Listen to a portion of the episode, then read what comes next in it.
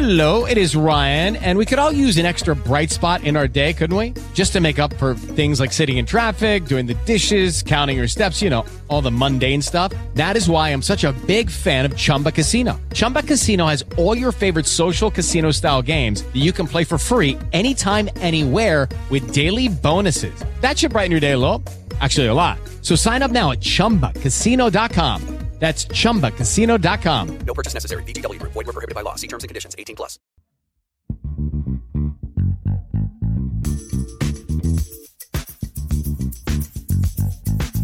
Building downtown. Building Hey, yo, it's the downtown. Building Downtown. You can follow us on social media at The Building DT. You can follow and subscribe to the show on YouTube, iTunes, Spotify, TalkShoe, wherever you get your podcast from. I'm your host, Jason Kelly. You can follow me at JayKellyMMA. Follow my co-host, Kirill Kasatskiy at Curl Raps, and my other co-host, Amy Barton at Ames Bell. I almost forgot that for There a we go. second. so today we have a lot of unique guests that come through here, but they we seem to have you know at least uh, some sort of knowledge on their background and everything else. But today's guest is so unique.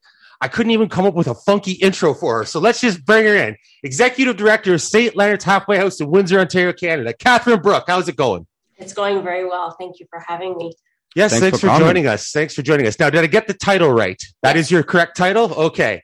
Now, before we get into anything, before I butcher this, what exactly does your your role entail at St. Leonard's Halfway House? Uh, as the director, I'm basically in charge of the overall management of the residential facility. So that includes anything that goes on, you know, day to day within the boring HR media. That, and media is not boring, but you know, making sure that you know we're a good community partner, that sort of thing. Um, but then also, you know, getting to speak about what we do, which is great. So I'm in charge of all the So is- as well. Is there sort of a timetable that you create? Is that, is that how it goes in there, or Um, well, ba- we do have a residential program manager that handles the actual residential program that we have, but um, but in terms of seeing the overall structure, who's coming and going, um, how we operate the facility, our relationship with government partners or funders, uh, fundraising, So human like the resources, all that Gui- stuff. guidance counselor? Yeah. Guidance counselor.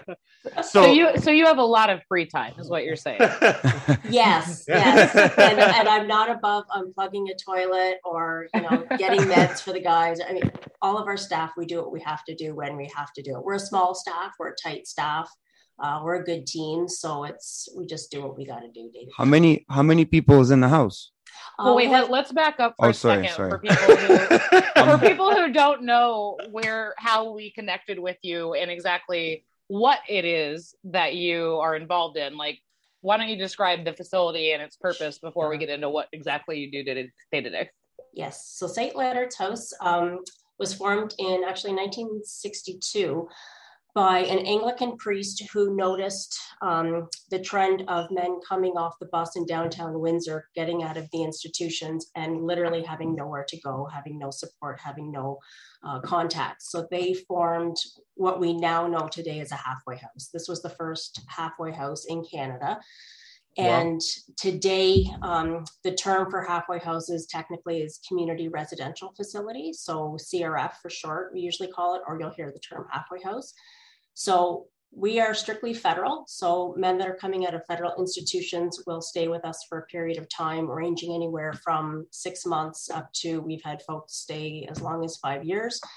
Um, so it really just depends on where they're at in their process, what we can do to support them. Um, and as you heard uh, when you spoke with our outreach worker, Dirk, he sort of explained, you know, like we're not just the house. We really try to um, you know, be in, out in the community as well. We're involved with diversion programs, so making sure that folks don't end up in the criminal justice system in the first place. Uh, we do a lot of outreach with folks that have left the house. We continue to be a support base for them because we don't want to see them again. We don't want them to have to go through um, the system again. So if you know if it's a matter of a simple phone call or them stopping in from time to time just to maintain that support, that's definitely something that we want to do. And this certainly isn't an entry level position. So, what's a little background on yourself? How did you end up as the role of executive director, and you know your first steps into this line of work? Yeah, my uh, educational background is in psych and crim, um, which obviously makes sense. I Yeah. uh, I originally started out. I wanted to be a forensic psychologist. I wanted to work for corrections. And then I saw the light and I realized I don't want to be on that side of the table. um, I did a lot of work in addictions before I got into corrections. So I worked at uh, a methadone clinic. I worked for our local AIDS committee. Um, worked a lot with homelessness populations, addiction populations. Um, I worked at a, a youth shelter. Um, and it's all very difficult work, but seeing the same patterns, um, seeing the same types of folks that uh, I've always been sort of, you know, the one that roots for the underdog. I care about the people that nobody else gives a shit about. That's Yeah. what gets me up in the morning. Um, and I actually started out at St. Leonard's as a volunteer 20 years ago uh, for that Wow. reason, because everybody else wanted to volunteer. I want to volunteer with kids. I want to volunteer with the animals. I want to give, you know, I want to be at the shelter doing the soup kitchen. I'm like, no, I want to be down in, you know, ground level with the guys as they're coming out hear their stories. Somebody, you know, needs to listen to them to even motivate them to want to do better. So uh, I started out as a volunteer. I did my master's um, research on the lifers at St. Leonard's. So that that right from the start was a passion for me. I really gravitated to those uh, men that had served a life sentence. It's a it's a very different population. Um, I can describe later on what makes them so unique. Mhm. Um, and then after I did my education there, I really uh, I missed it, and I, I you know I missed being just at that basic social level with folks. I missed being involved, so I joined the board, and I was on the board of directors for about ten years. And uh, it's one of those agencies where you know you get one foot in the door and they suck you in and you never leave. so um, I've actually been involved with the agency for over 20 years, but in this position, um, I became the director six years ago. And were you you mentioned you know you saw the light you wanted to be involved in corrections but you see the other side what was like the one thing or some of the things that made you make that that change career change or career course change Um, even when I was in school, you know, you always heard about, you know, and and not to take anything away from the wonderful work they do, but we have victims advocates. We have people um, working on, you know, the other side of the law.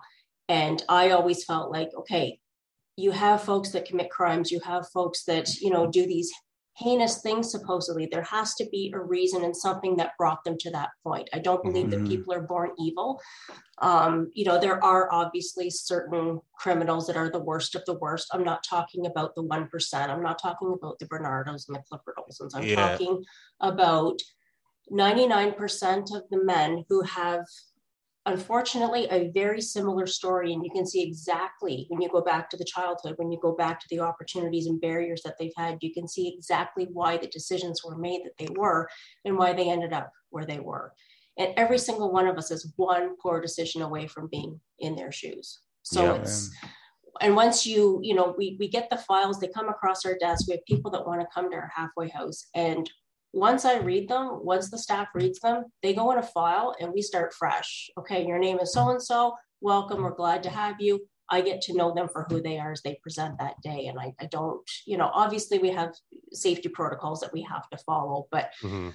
uh, I really try to forget what the crime was and get to know that person for for who they are. That's one uh, question I wanted to ask you. Was there any safety concerns for your well-being, or um, I, I I I understand that people change and everything, right? But the stigma of it, right? Because uh, you're meeting somebody who's done a hard time for Sure. violent violent crime or murder a lot of times. Yep. Was there ever concern? Obviously, now that you're so into it, right? Yeah. You you understand that these that, that it's different. But at first, was there? Yes and no. Um, when I started off uh, as a volunteer, for example, um, I knew that there was an application process to the house. We don't take people who have, um, if somebody has committed first or second degree murder, we don't take anybody with a sexual component to that crime. That is an arrangement that we made with the city of Windsor when we started bringing lifers to the halfway house. Um, we don't take anyone who has offenses against children um, within the house. I mean, you know, we wear the panic buttons, we have cameras, we do the the screening process where people have to apply. We go through their entire records. We read the psychology reports. We read the, you know, the safety reports. So we know who's in our house. Does that mean that something could happen? Sure. At any given time, unfortunately, you know, things happen where there could be a fight, there could be Um, you know, somebody could challenge a- a staff member, knock on wood, in 60 years. We've never had that happen. Wow. We've never Wow. had, you know, you might get the verbal altercation between guys. We've never had a physical altercation between guys. We've never had a staff member injured. Um, we've used the panic button once, and that was because two guys started to kind of go at each other, and the staff intervened by, you know, having the police come to the house to break that up. Um, so we really Oh. pride ourselves on, and and again, it starts with the moment they hit that door, creating that rapport, creating that safe space where, like, we're glad to have you here. We want you to be here. We want you to do well. We don't want you to go back. You have an opportunity here to, you know, take advantage of being in the halfway house, exploit the options that you have here, exploit the supports. You're going to be living rent free. You have the opportunity, you know, to find employment, to find housing, to repair relationships, say with family this is your safe place to be able to make those mistakes. So um, I really believe that the staff that we have are, are absolutely amazing and they create that that special bond like right from day one. Um, I have a little follow up for that. So, uh, let's uh, let's say with the staff is not so many altercation, but uh, these people have done a lot of hard time, and they have a lot of rules up to certain things. You know, because I I, I personally know people that come out and they're still on the inside for the first little while. Oh yeah, yep. You know what I mean? So, Yep. uh, what I was going to ask is, is there a lot of altercation between the people inside of the house? No, no, So and, you- and I don't know. You managed to keep that in check, huh? We do, and I mean, sure, guys, you know, might not like each other, and you hear the, you know, the comments back and forth. Um, but it's not worth going back for. And they know that if they get into a physical altercation or start, you know, threatening somebody, they're going to go back. And and that other person that they're beefing with, it's not worth it. Mm. Um, or they'll come down and say, "Listen, I have an issue with so and so. You know, you better keep us apart or whatever." And, and we take that very seriously. And we're not if we also are able to look into an individual's past to see if there's incompatible. So if there's somebody coming to the house, we're not going to let the co-accused come. We're not going to let somebody who maybe had, um, you know, an issue with the other person in the past. So we make sure that we don't have folks coming in that uh, that have an issue with each other. So And it's pretty much it's an ongoing case of like you've made it this far and they don't, Don't really violate it's that. not worth. And the same thing with staff. You know, a lot of the the staff think like, well, especially as a woman, you can't possibly feel safe working there. I am not worth going back to jail for. You know what I mean? They're not going to risk how far they've come to, to do something stupid like that. And and a lot of times, even if a, a resident will start to to mouth off to one of the staff, the other guys will get involved and be like, knock it off. Like, what are you doing? They're here to help you. Why are you, you know, getting on their case? So it's they kind of you know police each other too. where where you like you just said, you know, a lot of people look at these people like they're you know they're the lowest form of society. They don't even want to extend any sort of help to these people. So do, Yeah. do a lot of people that come in there are they reluctant at first to think like, you know, anyone that's ever tried to help them has done them wrong. So are they kind of hesitant to accept what you're offering? Sure, definitely. We are seen as CSC. We are part of Correctional Services Canada, and I make it very clear. They pay our bills. We are not CSC employees. I do not work for them. Hmm. They are the Ah. ones that did, like, I am not the judge. I am not the jury. I am not the police that arrested you. I am not the lawyer that was out to put you away. I'm not your institutional parole officer. I'm not your parole officer. Mhm. I don't want you to go back. I need you in my bed. I need to, you know, collect money essentially off Mhm. you being in my bed. I Yeah. don't want you to go back. I don't want you to be unsuccessful. What I say to people on the street when they say, like, how can you work with those people? I say, well, they're going to get out. If you don't like the sentences, take it up with the law people. They're the ones Mhm. that make the laws. I don't make the laws. I don't have to agree with them. Do I think that somebody who has, you know, done something heinous should get out in 10 years? That's not up for me to decide. They've already done their time. When they come out, my job is to make sure that they are successful with reintegration. And a lot of that has to do with, you know, what they choose to do with their time out. What uh, what stage would so I know Dirk? Uh, for those that don't know what we're talking about, may not have caught it. The episode, I guess it would have been before this one. We had on Dirk Young, who spent some time there. He now works in the outreach program. Is that correct, Yes. Catherine? Okay, yeah, it's a great episode. I encourage anyone to go Mhm, listen to it. yeah. It was it was amazing. Dirk is, and I'm not tooting our own horn. Dirk, Dirk no, he's, right, quite he's- the he's- character. yeah, man, he was amazing. So he he's he talked about it a little bit, but I, I assume you can elaborate more on it. What uh it's not like they just you're in jail for 14 years and when that that mark hits, you go to St. Leonard's. That's not how it works, right? No. There's there's stages they have to go through. So they are they are on the path to being rehabilitated, reformed. I don't know what the Yes. correct word would be by the time they get to you. That's Yes. correct. Yes. Okay. So does that make them know what's to come, what to expect? Because you keep saying they don't want to fuck this up, right? They don't want to get sent back. So that's there has to be some sort of stages set up between sitting in that cell and Yes. sleeping in a bed at St. Leonard's house. What are the steps that are taken in between? From the day somebody gets charged, I reach out to them. We send them a letter and an application package saying, listen, you're from Windsor. Chances are you're coming back here. You need to add us to your phone list. You need to start making a relationship with us now. We are here to support you literally from day one. I don't care if the guy's not getting out for 10, 20 years. We Mhm. still start that communication. We have some men that Holy we have shit. dealt with for decades that are serving a life sentence that we still support. We have a 90 year old gentleman that we're trying to get out. We have, you know, Oh, it's, oh, it's ridiculous that some of these folks are still in, but that's, I think, what makes us so special because we do start that relationship day one. And even if you decide down the road, you know what, I need to get out of Windsor, I'm going to relocate somebody else, we're still going to support you. You know what I mean? Mm-hmm. Like, we don't just, you don't have to come to us to get our support. We've also had a program for a very long time. It was called Lifeline, then it was canceled by the conservative government. We brought it back under a different name, self funded. That's a whole other episode. yeah. we hire lifers to go back into the institutions and to literally work with these guys from day one because when you go inside and you're facing 10 20 years there is no hope like you there, what's going to keep you going what's going to motivate you to do these correctional programs and to meet with your parole officer and have you know a positive outlook Mhm. so yes, they have the phone support with our staff, but at the same time, who better understands what they're going through than somebody who's been there? Well, and it? same. We, we touched on it with Dirk. It's it's sort of an addiction based, right? It's uh, who else? Nobody else will understand an addict like another addict, Sure. right? Sure. So that's that's that's how it works, and it's a beautiful thing you got going on there. Um, uh, how long were you in touch with Dirk before he got out? Oh gosh, um, I knew him for the full six years that I was there, but he had already started communicating um, with our caseworkers, Jen and Michelle, probably maybe five, six years before that. So pretty much most of his sentence. We're So kind of looking known. looking forward to this role. That yeah so we supported him all throughout. Um, we had like i said our in-reach worker that worked with him.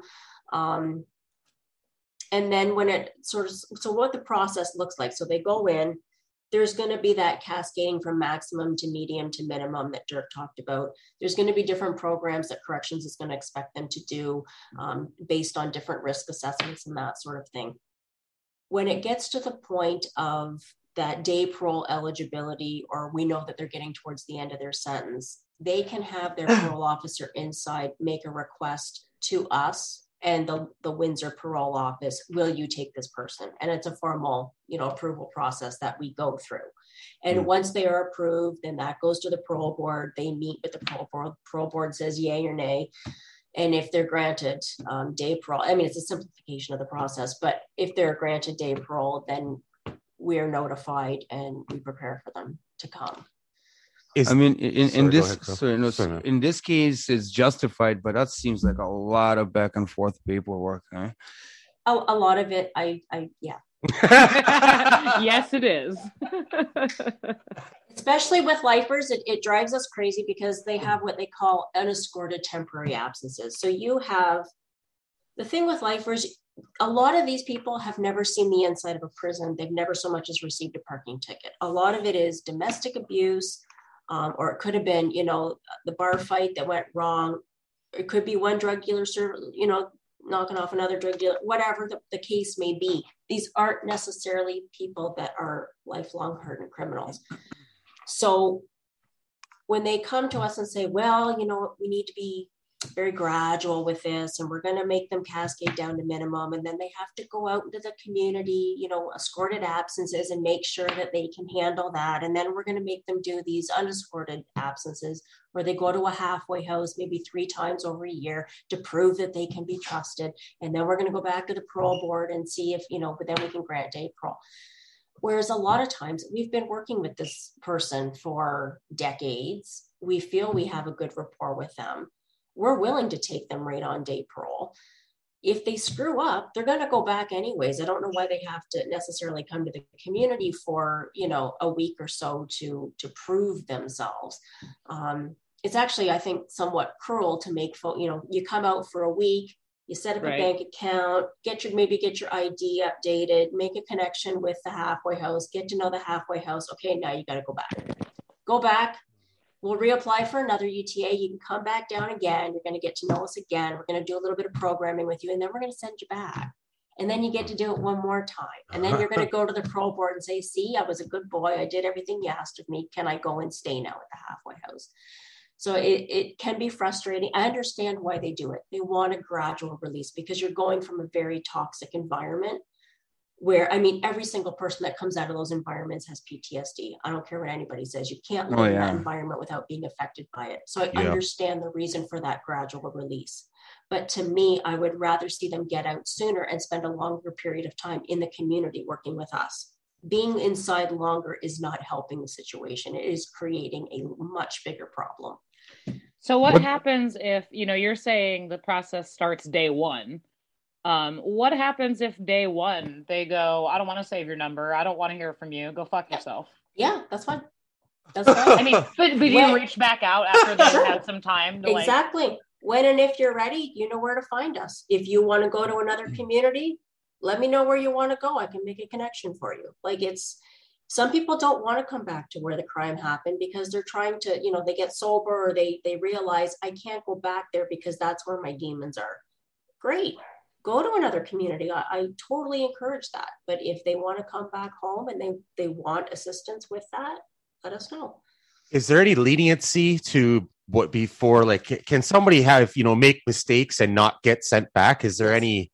So there's a little bit of leniency there, a little bit of leeway. it really is a case by case basis. Um, one of our biggest, another misconception is, well, these guys are just going to get out and do it again. No, recidivism, ra- recidivism rates are very low. People are not going back to prison because they've committed a new crime. They're going back because they've breached a condition. Violated parole or something, right? And it's Yeah. it's Yeah. a dirty piss test. Nine times out of ten, they've used drugs or they've used alcohol or they were hanging out with the woman that they were not, you know, not supposed to be associating with. It's not Mhm. because they've committed a new crime. So the biggest struggle we have is especially over substance abuse because we know sending them back is not going to fix the addiction problem.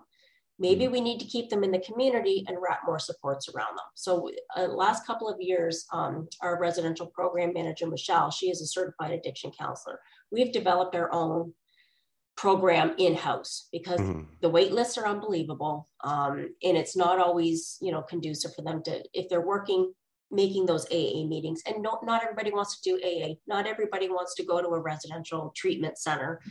Um, so we provide that in house so i would much rather have him you know okay yeah you've got a problem. We need to address it. We're going to have you meet with our addiction person an hour a week every week. You're going to have to do that. You're going to have to do you know your your p tests and that kind of stuff to make sure you're okay. We're going to be checking in on you more but let's try this 1st Mhm. and then if it happens you know that third fourth time okay you're not getting you're not taking it seriously you're going to have to go back Yeah, and as much as I'm sure a person in your position, no matter how much you care, you cannot become too personally attached to these people. No. Are there still some over your career that have just been fucking heartbreaking to see them go back? Yeah. Yeah. Fuck yeah, that's got to be rough. yeah there are days that we are all in tears and it's not because we're a bunch of sappy women it's because we care you can't not care about some of these folks. Some of them are, you know, the complete assholes that I don't ever want to see again. And we've Yeah. banned people because they don't get it. They're never going to get it. I don't have time for those people. The people Mm. that want help and want to change, I will bend over backwards for. You would think that by getting to this point where you are, they were working with you, um, most of them would not want to go back or to, or slip up or anything like that, right? Because I know, Yeah. like, I, I have enough friends that've been through through the system, and I know for a fact that when people do federal time, but when they go into penitentiary, they just want to do their time, right? And, and they want to get out because they know they're doing a long time. Where in Milton, uh, was just like a jail, jail, right? The uh, I know, well, I know of one guy that went in to do six months, that did two and a half years. Yeah. That's another misconception. The public thinks, oh, these sentences aren't long enough. Oh, they're long enough because they Yeah. go past the dates because of the bureaucracy and the administrative bullshit that goes on. Mm. People definitely serve longer than Amy, you were going to chime in with something there. So before I move on, yeah, I was You- just curious. You mentioned, you know, lists and all that. What is um the capacity? What is your capacity? We can, Yeah. um, we used to take up to 28, um, and then Oh, wow. we started, uh, we, we take 25. We can have, we can cram more in if we have to. Um, 25 is, is a comfortable max. I mean, when you start getting into, you know, 26, 27, it can get, Is this Ontario or is this from all over the country? um, we will take anybody from all over the country. From anywhere? Wow. Yeah. eh? Yeah. So when the guy when the pe- guys come in that are they want to be you know they want to get back on the right path and you're doing everything you can. Where like what do you start with first? I know you mentioned IDs and stuff like that Yeah. with the UTAs, but like say uh, when would uh, finding a job come into play or getting Ooh, them enrolled in some sort of organization that's outside of that, whether it be a sports league, a card league, whatever the hell it may be, to build their social skills. Uh, what is the process for that? And I mean, especially working, uh, you being the one that's representing them, they're pretty much being upfront and saying that you know I have a criminal record and it's I didn't I didn't steal a car, right? Like I did something. So what challenges does that propose? Uh, well, when folks first come, we usually give them a time to just decompress. I mean, the first week, we're not going to bug you. Just, you know, rest, get settled, um, get, to, if you're not from Windsor, especially get to know the neighborhood. Um, and then we start working on the things like ID, getting a doctor. Um, we have an employment counselor in house, so he'll help with resumes, job contacts. We work with, if somebody excuse me, is really anxious to get that job, we can connect them with the different employment programs out there. And we have connections with different employers that they they're willing to, you know, give our guys a shot. Um, and it really depends on them. If this is an older person who's basically around retirement age, obviously our plan with him is going to be very different. And it would be focused probably more on volunteering or finding, you know, some kind of an activity to keep them um, busy. The younger guys, we really do push employment. If they have not finished schooling, we really encourage them to, to get at least finish high school or to pick up some kind of a trade. We do have an, um, an education fund where we can help them with whether it's getting your forklift license, what, whether it's, you know, different types of computer programs, whatever, just to get them, you know, more employable. Uh, but some of the guys, especially ones that have just come out of treatment or have a mental health or addiction issue, we're not going to be pushing employment. They need to take that time in the house to focus on themselves and to get them to a point where they are even able to handle something like a job or, or you know, that kind of a commitment.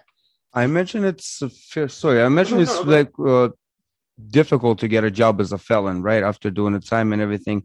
Um, what in your what in your experience was the most common job that people got after? That's what I was going to ask. time? Ashley. Yeah, what Yeah. What- industry? what is the you know what I mean? Because Yeah. um, from from from what Dirk told us, he's got a stack of certificates, and it's still a hell of a yeah, it's a bitch Job to get a job. Yeah, yeah. it depends on what you're willing to do.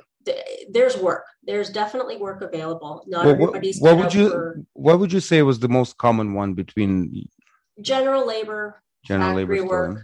Yeah. um, where you, I mean, you can make a decent wage, you know, if you're willing to, to work at a factory. Um, they don't care about your criminal background. They don't. You're not going to work with children. You're not going to be a counselor. If you were, you know, um, Brinks truck driver. Brinks ac- truck driver. no, but say you were an accountant before, you're not going to be working at a bank. You know what I mean? Like yeah, there's certain places you are no longer an option for you. Um, but we've had different guys start their own businesses, start their Nice. own like groundskeeping, or they'll do, um, you know, like uh, like some kind of a general labor. We have guys that went in with skills. They were a plumber beforehand. They were a welder beforehand. They come out, they get back in with their union and pick up where they left off. So I mean, it's Hmm. there is a misconception nobody's going to hire somebody with a criminal record. A lot of places don't even ask, "Do you have a Yeah. criminal record?" You know, because they, they they're desperate for good workers. yeah. Do you have to disclose what kind of criminal record do you have? I know you have to say you do have a criminal record, but Um, Depends. because From there's- my there, there could be experiences anyways. theft under five thousand, and there could be Mhm. a gun charge, or you know we what I mean. we encourage the guys to to be honest because your parole officer is going to want to meet with you from time to time. If you have um, you know they're going to see your address there, there's there's always ways that it could come out we encourage the guys to be honest they don't have to um, and a lot of times honestly it's not a big deal the employers don't care they want somebody with a good work ethic who's going to show up who's going to do the job and not call in sick every five minutes that that's what they want True enough, but I would imagine it's easier to say that oh I was stupid, I stole something, or then then rather than I did ten years for a gun, Yeah. right? Sure, It's- that's sure, that's that's for why sure. that's kind of what I was looking at. Yeah. But Uh, but but unfortunately, some of those guys that have done the trafficking, the robbery, the um, you know human trafficking, they're not too uh, motivated, shall we say, to find a job. Like th- there's there's two different kinds of guys in the house too. There's the one that are truly committed to wanting to do anything to change their path, and we have a lot of other guys who are not ready. They're they're just biding their time till they can get back out there and do what they're doing before.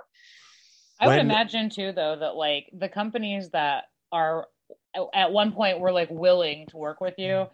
have probably grown into maybe even preferring some of your guys. I mean, Yeah. if you talk about the work ethic, who better than somebody who's fighting to never go back to what they just got out of? Like they're going to show up on time, they're going Yeah. to work, and they need, And- they need the money.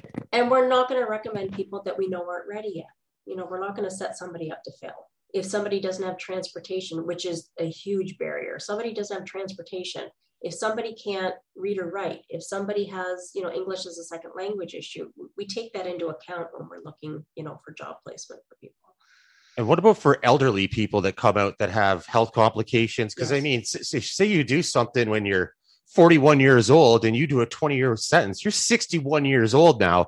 It's much harder to find employment when you're 61 years old and you have health complications. If you did 20 year, 20 year bid, you weren't uh, getting all the vitamins you need from the time you're 41 to 61. So, what kind of challenges does that propose when you're working with someone like that? They could be diabetic, whatever it may be. Yes, it, it is a challenge. We have some older men right now who want to work, who physically don't feel they are able to work or they can't do the type of work that is available. So Mm. that general labor, um, they can't. They can't physically do it anymore. So we will help them possibly um, get a disability application going, um, or we try to find some other kind of part-time work that would, you know, be more accommodating of their situation. We also have a program in the house, we call it the Good Neighbor Service, where we are actually working with the City of Windsor, with the different business improvement associations, where we, people who need to do um, community service hours, our guys are that are with us that are having a hard time finding employment or are not as employable. We go out and we do graffiti removal, litter pickup, um, just trying to keep, you know give back to the community and keep our, our communities clean. No, I love graffiti. So what about like you you mentioned a couple times already that you know there's a couple types right and and some of them just want to get the hell out of there they want to get done Yeah. so while they're there I mean there's an application process there's intake there's all these regulations and stipulations people have to meet so then they get in and they're of the group that just wants to be done like what are the requirements to stay there successfully do they have to look for a job do they have like what do they have to do while they're there The Good parole question. board can put different um, conditions on you. One condition can be to seek or remain employed. That's usually for somebody who is a drug trafficker. They want to make sure that you have a legitimate source of income coming in. Mhm. We have had to let people uh, go because they did not take it seriously and they did not try to find a job or they refused to stay employed. They went back to jail. And, and at some point, it becomes it's not even up to us. The parole board or the parole office is going to step in and say, listen, you're not doing, you're not following your conditions, you're not following your treatment plan. We're pulling, we're pulling you. And what do they Um, do? What do you do? Do you go to jail or do you go back to federal? You go back to federal. Oh, Yeah. So, you, I mean, you need to follow those conditions. And if it's just a matter of having a job, you need to get your job. And even if it's just until you're off paper, I mean, once you hit that warrant expiry date, you know, off the mm-hmm. record, parole doesn't care what you do either. Just get off paper, right? There's certain folks we know we're going to see them again. I mean, it, that's just the, you know, But for you guys the system. for you guys though like obviously there's parole but and like whatever conditions but like do you have house rules like We what do. is the We do. Um, and, and it's it's not hard to stay in our house. I mean, Yeah. the rules are pretty basic. Don't get in a fight. Don't have an attitude issue. don't be Do a your chore. Clean up after yourself. You got to come in for curfew. Don't bring drugs into the house. don't come back boozed up because it's not fair to the people that are there trying to be, you know, sober. Um, Is it is so it it's one like of living with your parents again, is basically. Exactly. Yeah. yeah, Okay. yeah. Is is one of the conditions of staying in a house? Oh, sorry, is sober one of the conditions of staying in a house? According to parole, yes, you must. If you have a drug and alcohol condition, you cannot have drugs or alcohol in your system at any time. But what if you don't? That's when you possibly are looking at going back. You're going to be um, suspended. No, but I mean, if you don't have drugs and alcohol on your condition, are you Yes. allowed? Yes, Are you allowed? Yes. Uh, we don't allow it in the house, and we don't want you coming back visibly, visibly impaired Mhm. out of respect to the other guys. But you could go and you could go and have a beer or something with a You friend. can go go have a beer. You can go That's no weed. problem. I mean, it's legal.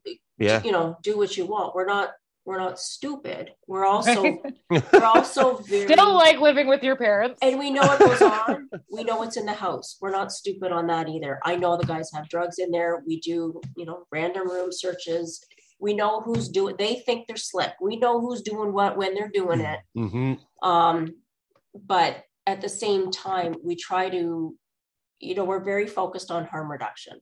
If we have somebody coming in who's had, you know, a 20 year addiction to crystal meth, fentanyl, and the first thing he wants to do is get his marijuana license, come on, sit down. We're going to get you hooked up on your marijuana license. I would much rather have him Mhm. going for a walk around the block every two hours to calm himself than worrying is he going to overdose upstairs on fentanyl. Like Yeah. you have to look at it that way too. We have a lot of guys on methadone, Suboxone, opiate replacement therapy. Um, we know the guys are going to use. Mhm. Mm. We don't, obviously, we don't want them to. We want them to be sober. We want them to be healthy. But we also want to provide the type of environment where they can come down to us and say, I screwed up, I used. And if they come down and they admit it, we are 100% more likely to say, okay, what are we going Mhm. to do? Let, let's advocate for you. Let's let's get a plan in place, a treatment plan in place versus pulling support and sending you Would back. you cover up for some people and not report to parole if No. you see it's an honest No. mistake? No, we would lose our, our contract over that. no, because it's not helping the guy, right? It's not. It's not helping anybody. Well, I mean, you know, Um, it's a great guy, and then oh, just Trust me. Trust me. We, this I is have why you don't do this. There's nothing worse than a grown man in your office bawling, sobbing, begging for somebody to please help me. I can't do this. And I'm supposed to then call the parole office and say, okay, you know, come and get him. No, I, I don't want them to come and get him because that's not going to help. That's not going to, that's just prison is a band aid. It's not going to solve anything.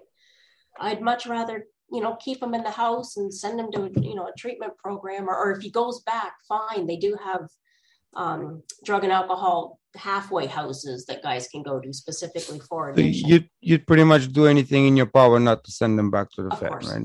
Of course. Have and, you and had again, we can't put more effort in than they do. If it gets to that point where we're more, you know, like, did you make that appointment? Did you do this? You know, okay, did, did you follow up on that? If they're not willing to do their part, then we're not either, right? But if we know they're truly trying and they're struggling, we're going to go to bat for them. Well, That's shit. that's what would you to like hear. to see? Uh, oh, sorry, we're gonna add something No, else. no, no. What what would you was or is there anything you'd like to see done on um like the the the prison side of things that you think would help these people for when they get to your hands and your care? Prison doesn't work. Deterrence doesn't work. Punishment doesn't work. I want to see a therapeutic environment. These people need to be healed. They they hmm. need to have people criminals are created by the circumstances that they've been raised in the barriers that they faced. We all know like the whole nature nurture argument. We all know you know that somebody who has been bounced between 20 foster homes from the age of five who's been sexually molested whose you know parents started them on drugs at age 12 like do you think that they're gonna you know turn into be you know the model citizen some do some Yeah. do Chances are But- not, though. Yeah. but I mean, when you see the files and the unbelievably horrific situations, we have folks that have attended the residential schools, the training schools, where you know you've got these supposed, you know, great religious leaders that are ho- holding all out fight clubs among the kids for their you know entertainment Mhm. and Oh, wow. so you you know and you expect me to think that the system works no the system does not work i would like to see more um, you know let's start working to heal the situation that created this problem So- if if we imagined it for a second, how would you imagine this healing? Say somebody committed a crime, what what would he, the healing process be? A lot of counseling, or I think a lot of sentences shouldn't even be in prison. I think there should be, um, you know, like first time offenders, certain drug related offenses. If non-violent offenses, I- I don't think need to be done in a prison environment. I think most people need uh, drug and alcohol treatment, mental health. They have mental health issues. Um, I think they'd much be better served in the community, whether it's in a facility like ours or even on house arrest with with a mo- electronic monitoring. You have to see a therapist. You have to go to you know this residential treatment program, whatever it may be. Way further ahead than going to prison and being in that environment and and learning God knows what and how to get away with this and this Yeah. new drug. Learning and how to- how to get better, right? Well, Yeah. what's interesting about all of that at a really high level to me is that it's not hard to get people to agree with the idea that a lot of times, not all criminals, but many of them, most of them, you know, are a product of their environment. And, and this happened when they were a child, or this thing happened when they were a teenager, or they were in 20 foster homes, or any number of things, right? That's easy for people to believe. And the base thought there is you're a product of your environment. But when you try to extrapolate that out to you get put in prison, which is a very toxic environment, and then you are a product of that environment. That part people can't make that leap. They it's Mhm. it's fine if it's a kid. You're a product of being a kid.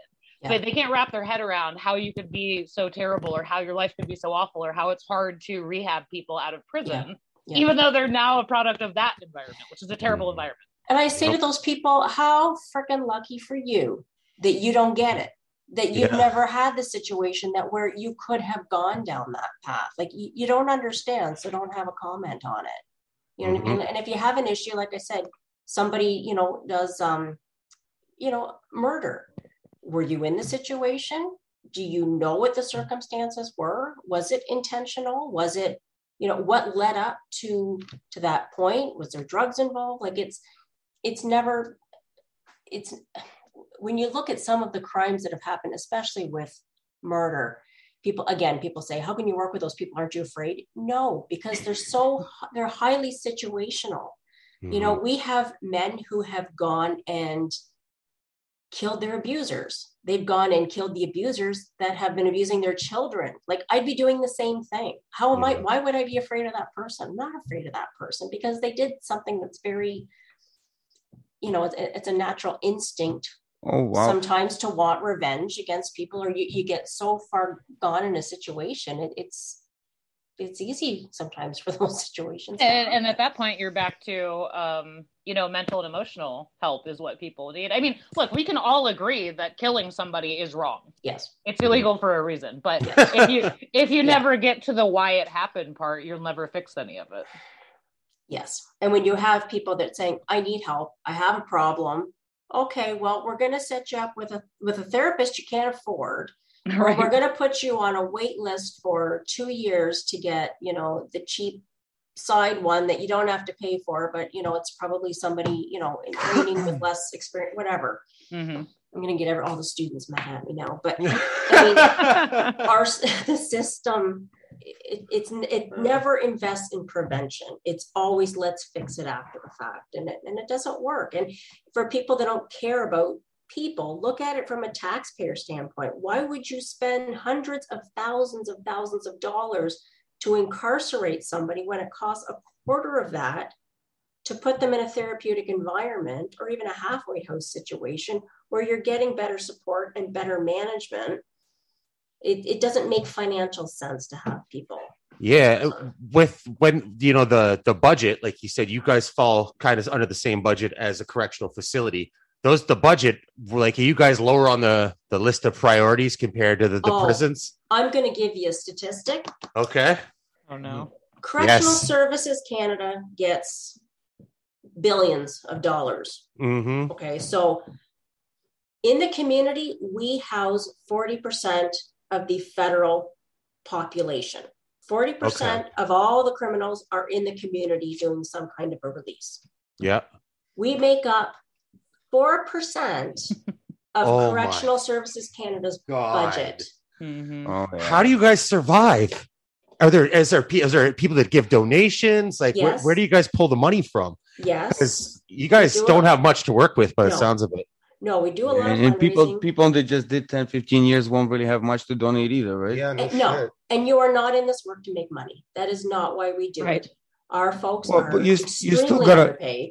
you still gotta float and survive somehow right Yes. So I mean, we we do, and it's you know through proper financial management and you know doing the best we can. Um, we invest in the areas that we can. Could we do more? Yes. I I, I tell people even a hundred thousand dollars more a year, I could have you know the best mental health professionals working in house, and it would solve so many problems. Wow. But that's not that's not on top of the priority of you know Shit. corrections. And like you've mentioned a few times too, like you know these these things they usually come from like these uh, major crimes. I guess we'll say, uh, history, abuse, whatever it may be, a highly situ- situational thing, like you said. So, in your opinion, would you say like someone who's just a straight up fucking nut, fuck, they'll put a bullet in anyone's head for no reason? Like, are those cases very, very rare to Very be that? rare and Yeah. not getting out. Yeah, Everybody freaks out when Paul Bernardo gets a parole hearing. He is He's never getting out? Getting out. Mm. He's a dangerous offender, which is an uh, indeterminate sentence. He's never getting out You know what's messed up about that though? Karla Homolka, how the hell did she get out? Right? Like, because the lawyers, okay, Cut a needed deal. witness and cut a deal. Again, That's it's fucked. not. it- It's Oh wait, this American system. doesn't know who this person is. yeah, Amy's like, what are you guys talking about? Actually, What's happening? Krill didn't even live. Krill didn't even live in Canada then, so Yeah. he's probably wondering a little bit too. one of the most prolific killers in in Canada. Um, Yeah, the I Ken mean- and Barbie killers. serial killers in Canada don't compare to Right. The US We're psychos down here. Yeah. Thankfully, well the population's also five times bigger, right? thankfully, Was but this- yeah, but those folks aren't aren't getting out and nor should they get out i mean there, there's a there's people Yeah. who are you know you can rehab and there are other people that truly do not deserve and it. Homolka got a job at a school when she first got out. I couldn't believe when I found about that in the news. Who fucking missed this? I'm still shocked that even though she told or whatever and they cut a deal, the Mhm. ev- evidence comes out that she pretty Mhm. much was a lead hand, right? oh yeah, she- it was her sister. I don't know. I, I well think- you can again you can thank the legal system for that because they've got some Yeah, there's proof do- right there. There's evidence right there how shitty the legal system is. Karla Yeah, that's what I'm walking around free as a bird. in my opinion, it doesn't matter what kind of deal it was. If you find out that kind of shit, you Yeah. should be, you know what I mean? That was that was very very crazy. Have you lived in Ontario your whole life, Catherine? yes i've been living Oh. in Windsor my whole life Oh, okay, yeah. I've been in Kitchener, Kitchener Waterloo area my whole life. So yeah, I guess you remember that very well when that was oh, going on, the white Camaro and everything, and oh yes man, what a crazy time because we don't see shit like that around here.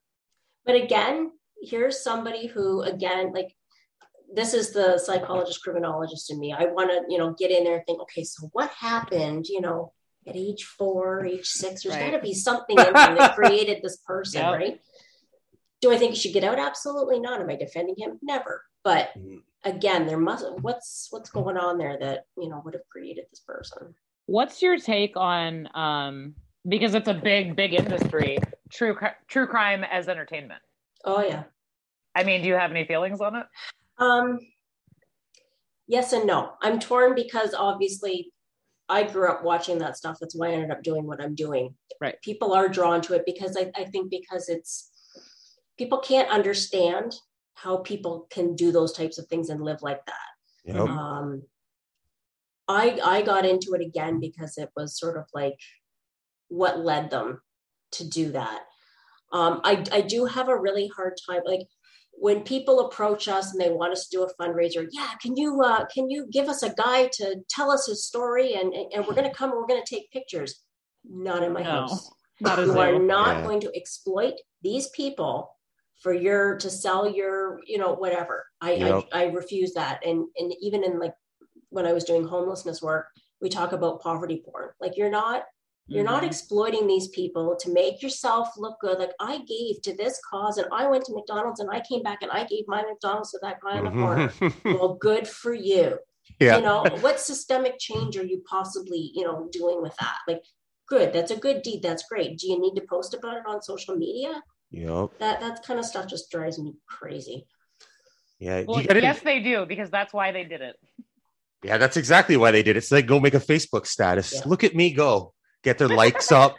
Fuck, pathetic. But but I also believe that by studying it and exploring it and raising awareness about stuff, you know, that there's at least a possibility to hopefully, you know, change the system. And I've seen changes where it's gone from obviously deterrence-based punishment. We're gonna, you know, put these people in, you know, they shouldn't have any time out time outside of their cell. And it, it's definitely changed. There's more of a human rights approach to it. And Canada's system is obviously, you know, way better than mm-hmm. than what goes on in, in the mm-hmm. states. So, what would I mean? There's a lot of whether you want it to be the case or not. There's a lot of negativity. There are a lot of challenges, um, a lot of sad moments and stories and whatnot. But what are some of your from your time there? Uh, maybe not names or whatever, but favorite like success stories that you've seen somebody really just shoot out of there and and be what they were going to be. Yeah. Um, you know what? It, it's it's funny. We um, one of the things that we've done in the last couple of years, we adopted a dog for the house. Yay! So I saw that on the website. That was we've cool. got this this huge husky, this old grumpy dog. but but he's so good because we have men that come into the house who've got you know you got the neck tattoos you know they've got the just these really hardened think they're so tough or whatever and you'll see them Till you curl- see a dog curled up on the couch Yep. talking baby talk you know to mm. a to a dog you know or to see um you know we've had people when people will come down and say you know what? Thank you for for listening to me. Nobody's ever done that before. Or for the guy who gets the high school diploma. Or you know we had one guy come in who had never worked a legitimate job in his life had never earned legal income. And we got him a job and he came in and he was so proud that first day. Hmm and the, the smile on his face is probably a smile that he hasn't had in decades. Oh. and we were so excited for him and pumping him up and you know tell us all about it. This is so great and we're so proud of you. And he just he didn't look like he knew whether to to cry or to you know celebrate or he was embarrassed. Like it was i don't know. It's it's um it, it's you feel very protective you know of of a lot of the guys and, and especially the older ones too. It's like you want to make sure that they have for whatever happened before those last few years you want them to be happy. You want them to be you know i want them to feel for some of them love for the first time ever. You know like they've never had somebody that's actually cared about them and listened to them. And those are the days when i go home and i'm like yes i feel i like what i do. I feel good about what i do. And then you have other days where somebody says you know f you you guys are a bunch of whatever. And i think you know what? Why do i do this? But um more days than not What is the situa- situation surrounding, or I don't know if you have rules or whatever, but like once these guys are out, out, Mhm. do you or can you keep in touch if We- they're not volunteering and working for yes we encourage them to. Um we we we don't expect them to i mean some people once they leave they want to put that behind them they are done. Um, but a lot of folks will reach out and say oh just wanted to let you know you know i got married or I, I got this great job or you know i just wanted to say thank you or i've moved someplace else or we've had guys that you know the ones that i really like are when they're from another community and we offer to take them. I'm not going to Windsor. Windsor, what the hell? I'm going to Windsor. and then they come, and within a week, I love it here. I want to stay here. You guys are so cool. You guys are so great. You've helped me so much. Blah blah blah. And of course, I'm tooting our own horn because I think that's best. But um, that makes me feel good when you can have somebody from a different community who is absolute. We've had guys that had to be escorted to Windsor, literally kicking and screaming, getting out of the car because they didn't want to come to Windsor. They're from Toronto or they're from you know someplace else. Mhm. I'm not going to Windsor. And then they end up deciding that once they're off paper, they've got an apartment in Windsor, they got a good job in Windsor, they've got a girlfriend in Windsor, they're staying. Yeah, they have a They've life. had- and they've had family move to Windsor to be with them, and they've started Hmm. over. I'm Well- so proud of that. you i mean i would imagine oftentimes you're talking about a population of people who when you really boil it all down have found for the first time in their entire lives purpose purpose is what it's all about so the girlfriend the job the money i mean that can be found anywhere but Yeah. the second that they came to you and they found a purpose in Yeah. getting out of jail that's it's easy to want to stay in that Yeah. place that that area With uh, with uh, the families, do you have any contact with them when people are residing in the house? Yes, we Yeah. actually have a um, our caseworker Jen, and we have a chaplain um, that works with us as well. So any of the guys that want any kind of spiritual um, counseling, they can reach out to him. They have uh, formed a support group for spouses and mothers of offenders. Um, they're the forgotten victims. Nobody ever thinks about the poor families, right? They think of the victims and the victims' families, understandably, but the families of the offender are also victims because they've lost their son. A lot of times, whatever negativity the public has is directed at the family because they can't get to the offender. So, well, Mhm. what the hell did the mother do to create that? You Mhm. know, it must be the mother's fault, must be the father's fault. Um, so there's a lot of, you know, pressure on that family and a lot of, you know, negativity. They, they are completely dragged through the, the legal system. And we all know how victims are treated by the legal system. Well, they're completely forgotten by the legal system. Yep. Yep. So we've got, you know, on average 20 or so women that meet every other week um, to get together and to talk about, you know, how hard it is to have a loved one incarcerated and to, you know, how their lives have fallen apart and how they have to rebuild. Um, so we do reach out to um, a lot of the families. A lot of the families will call.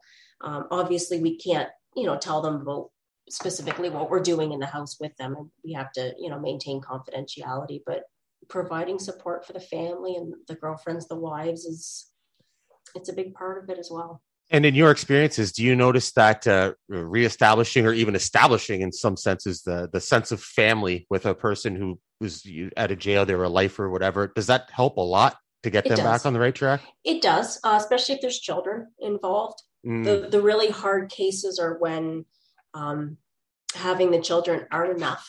I, I sometimes struggle with that. Like you can't give up the drugs and you've got you know a three and a four year old that you've never met because they were infants when you went in. fuck. that stuff I struggle with. But again, I, I can't judge because I'm not in that situation. I've never dealt with an addiction issue. But that, if anything, shows you how strong it can be.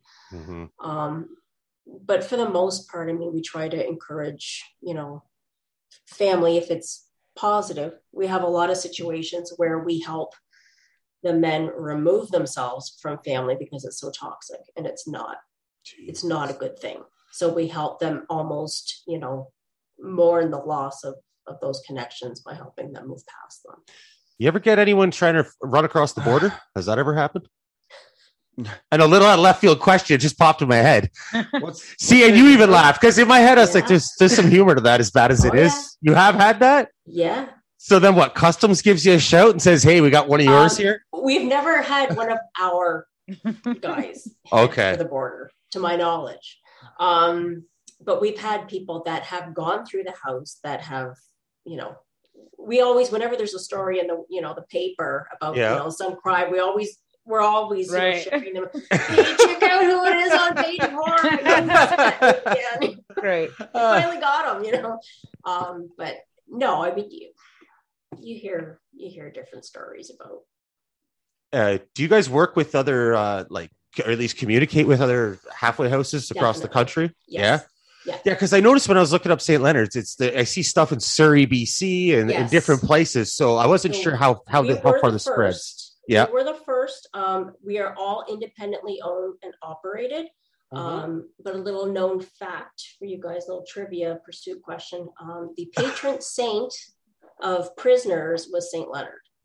So that's where the Oh. whole Saint Leonard thing came from. So there's there's tons of Saint Leonards across um, Canada, and uh, you know we we it it helps to have that network. So I can call up different ones like, okay, we're having a problem with this. What are you guys doing at your house? Or we've even had it where um, another house say you know in london they have a wait list you know we, we've accepted so and so he really deserves to be out but we're full can you take him until we have a bed available sure yeah we'll do that so we've even transferred people back and forth if we have to or so, so wait, I've got a question. I mean, we've all said halfway house about a hundred times so far. In yep.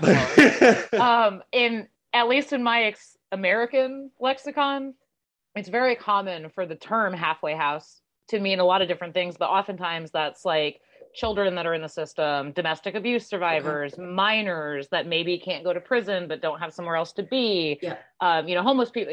So is that what is that there? Like we it's, call a lot of things a halfway house. Yeah, it is like a, it's a transitional facility. So it's um, you're locked down from 11 o'clock at night till six in the morning. So during the day you can go out and work and you know do what you need to do, but at night the doors are literally locked.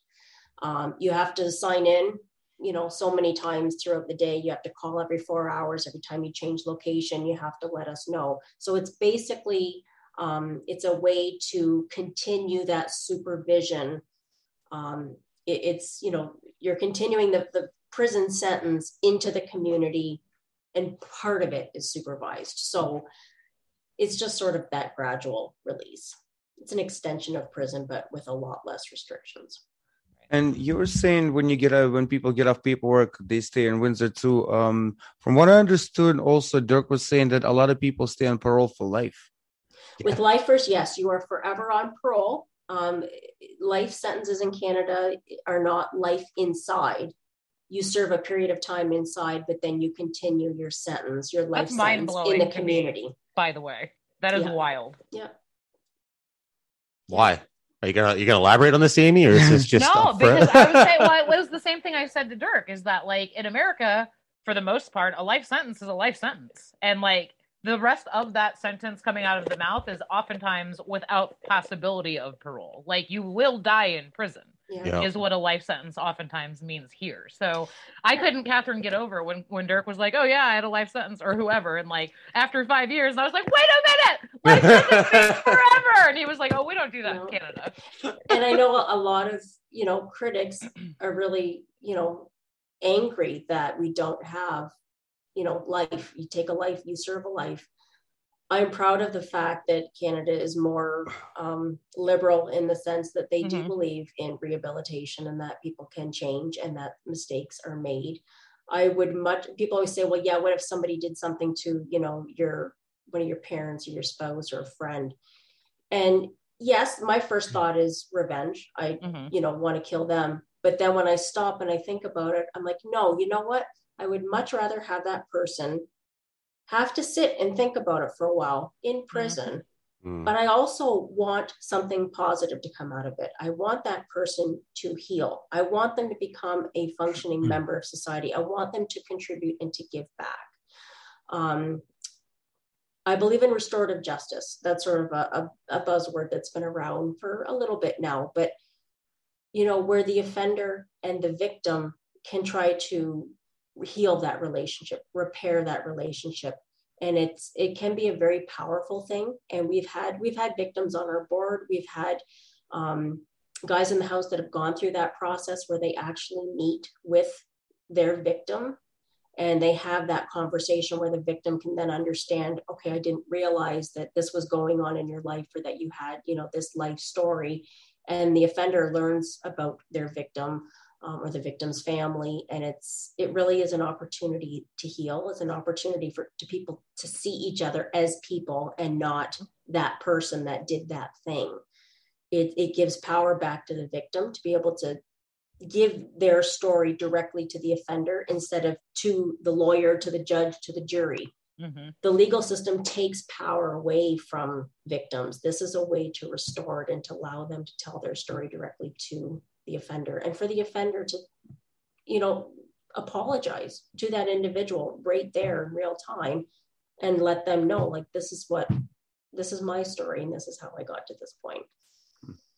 Have you uh, looked into the way things like someone in your position or st leonard's type place in the united states or even know someone that works at a place there and spoke to them over the years to like know the difference between canada and the us sure sure. Yeah. we, are often uh, um, invited to different you know, conferences and seminars in the States because there's a Really? lot of justice organizations that Mhm. are advocating for these more, Yep. um, you know, humane approaches and to focus more on healing and therapy and, and trauma focused and, you know, Okay. looking at ways to to I don't want to say fix people, but to try to you know change the direction uh, and just throwing people away. It, it's mind blowing how much money is wasted Mhm. on it, and it's it's just it's so negative and it doesn't solve anything just locking people up and especially when people go in at you know 14 16 years of age come on like Yeah. what, what the hell do you expect you know and then they're gonna what a waste you know that life to be just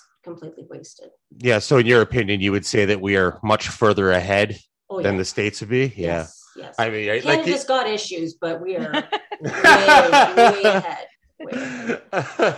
What about uh, in your personal experience? Uh, how long do you remember? What What was the longest term somebody has served and then came out and tried to rebuild his life and start over again? What was the longest? What was the amount of years?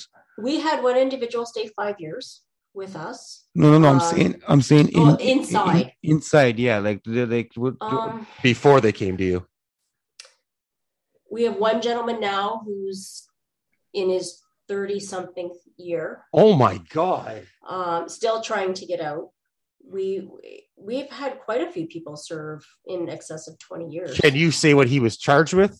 Or no? Would you rather not? Murder. Just Murder. okay. murder No, but- of, of his wife a domestic Murder situation Mhm. so And this that- is there's, 30 something fucking years. Oh my God. there's no there's no lenience there because back home I'm I'm I'm from East Ukraine. I'm Russian pretty much. Um, I know back home you could be in um, temporary shock. I think it's called or whatever it is.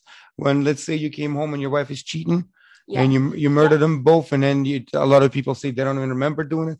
There's no leniency like that. How is he doing 30 years for The- domestic murder? and, and this is why I tell people you think you know he would have gotten I'm trying to think I think he got life 25 so Yeah. he was convicted of first degree murder the reason he's still in is because they have certain again I'm like biting the hand that feeds me um in won't tell. corrections there's a lot of discretion by their parole officer inside they don't like you buckle up Mhm. Mhm. oh wow. um, if you some of them have this arbitrary sense in their head that well you're serving a life sentence you need to do two years at maximum uh, so many years in medium then we'll try minimum but you got to complete this program and this program and this program and oh wait you've got a bit of an attitude you're challenging me you're not following your correctional plan i don't think that you're actually motivated to get out so i'm not going to Mhm. apply for parole for you oh my I'm God. not- that sounds of- that sounds like a power trip. Exactly what it's- we have seen so many men who are past their eligibility dates. To me, the first thing I always advocate for eligibility date should be automatic. You are eligible for parole, you go in front of the parole board and you present your case. And they can say no and they can turn you down and you go back and you continue to work. And in another year, you go up. When there's that much discretion by Mhm. an individual parole officer inside, it can, I mean, I see it where guys get out way early because they've managed to get a really positive parole officer who believes in, you know, getting guys out at their first eligibility so they can, you know, get back on track or whatever. We have other ones. And Wow. the old school kind of guys who challenge everything and bring up, you know, um, in my file, there's such and such is wrong. It isn't actually this, it's this. Well, you're challenging me. You know, eh, the littlest thing like that, if you get involved with politics inside, if you want to start an inmate committee or a group, um, you're going to be seen as a shit disturber and it's going to, it's going to hurt you. The Mhm. guys that have been held in longer are seen as shit disturbers and they're not going to get the opportunity to get out. They're, Wow. they're screwed. There's no way out. Some of them are. Jesus Christ. Some of them are. As I said, I have we have a 90 year old man on a friggin' oxygen tank who has been denied parole several times because he has a poor attitude. What the fuck? He's 90. He's supposed to have a poor attitude. He's supposed to be He mad is- at everything. The entire basis of deciding on whether or not somebody should get parole is risk. What is their level of risk? What is their chances of, reci- of doing it again? A 90 year old man on an oxygen tank ain't gonna do shit. No, How long has goddamn been thing. already? He's been in. He got first degree murder. He's been in for 30 years, 30 some years. Oh my god. Jesus, I didn't even think sentences like that exist in Canada. I mean, I didn't think anybody do- does that. long. yeah. I know in, then- state, in states they like to give out military sentences like Yeah, 100, football 175 years. Here you go. And then when when COVID came in and the pandemic and all that, we were really pushing to get the older guys out. Like, come on, they can't Yeah. be in there. They're at higher risk. It's a Yeah. captive population. Do you You know know- how? Do you know how is it be treated in jail? Are they all being locked away in cells or? Yeah. Um, we weren't allowed to go into the institution, so we were relying on phone calls. Our in-reach worker couldn't even go in, so we opened up his um, cell phone so guys could still at least get phone support. And they were calling up and complaining that you know we get a shower once or twice a week. Um, Oh, we're down to two meals a day. We have to eat in our cell, not getting outdoor time. Um, if somebody on their range tested positive, they just lock the whole range down instead of taking that person out and Oh, my. isolating them somewhere. Um, That's mentally breaking you, the Yeah. it is. It That's is. The other issue piece is by piece. especially these light because of COVID, they sh- shut all programs down. No programs. Your day parole eligibility depends on you completing those programs. Mhm. So people were being held back. Lifers weren't, they're not doing UTAs. They weren't allowing people to go into the community and then come back to the institution. So we have guys that were ready to come out serving a life sentence who have now been delayed two to three years because they have still have to do those UTAs. It's it's it's been bad. Wow. what What? changed what changed for you like in inside your facility with all of covid like were there restrictions on coming and Yeah. going and all that It was really hard. It was um, because you have you know these folks that are they can't wait to come out and then they come out and we're telling Right. them okay you can't sign out. Um, you know we've we have to wear masks obviously obviously inside. We're cleaning everything everywhere. Um, Does everybody have to be vaxxed? we do now we require it yes Yeah. um, and then uh, when the province was locked down we were locked down so the guy we were allowing them you know half an hour in the morning to go get smokes um, or you know exercise but that was Mhm. it they couldn't see their families they couldn't a lot of them weren't working because the jobs you know weren't working so we literally had a house of you know 25 guys sitting around right so we opened up the Wi-Fi. Let's get Netflix. You know, 'Cause they Oh, that, that- that sounds like a rehab. They were miserable, and we tried to I explain to them we're not seeing our families either. Like you know, we're not we're not doing. None of us are allowed to do that, but they they felt it was a punishment. You know, against it them. was We for the whole did. freaking world We all did. yeah. Is there uh, any sort of like monitoring on what um, people living in the house are allowed to watch? Uh, like you just mentioned, Netflix. Uh, yeah, no, um, it's completely open. Uh, we do have some folks in the house that might have um, like a telecommunication restriction, but usually that's you can't have more than one cell phone. We don't have anybody with like a, you know, no no Wait, wait.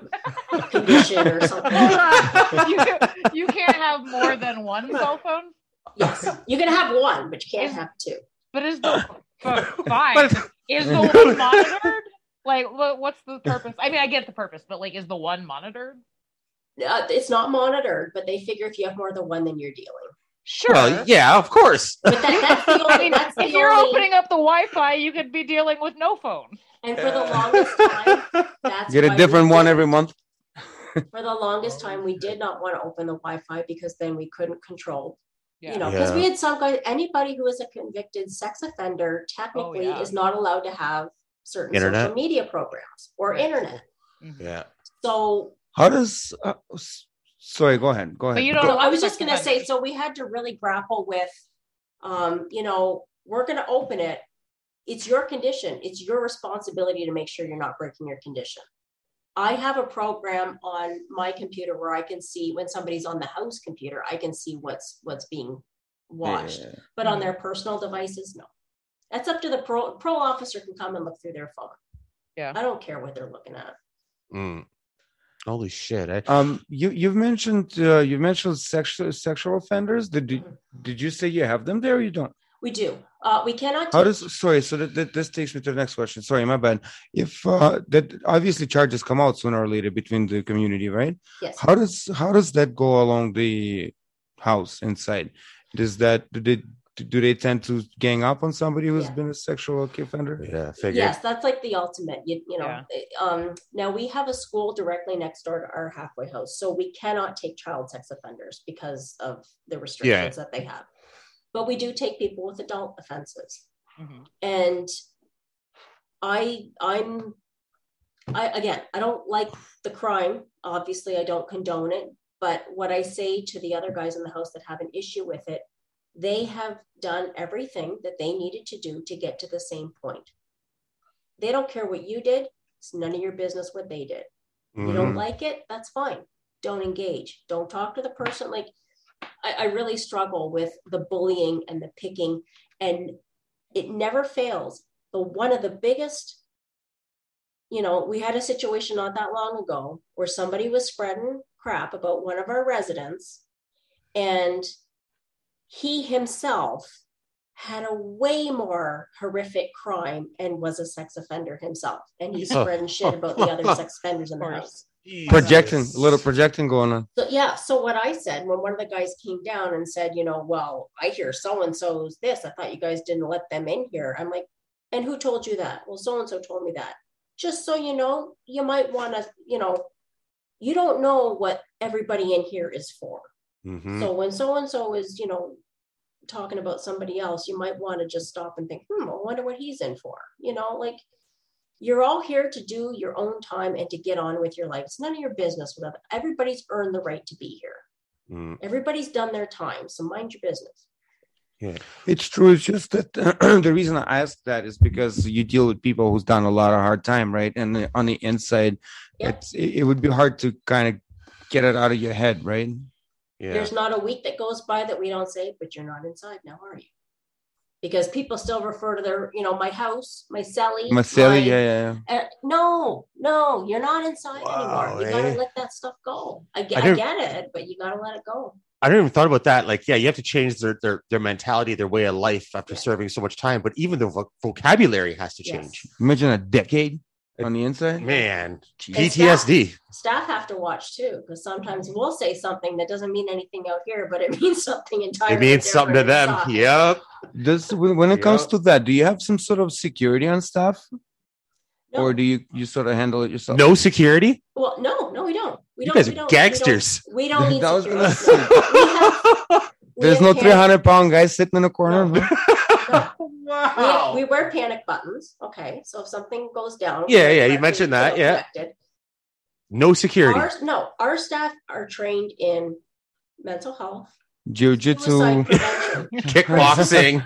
crisis intervention, nonviolent crisis intervention, how to build rapport, how to prevent, how to diffuse a situation before it even gets to that point. Balls of steel. It Yeah. starts at day one. If you treat people with respect, Mm. they're going to treat you with respect, and it doesn't get to that point.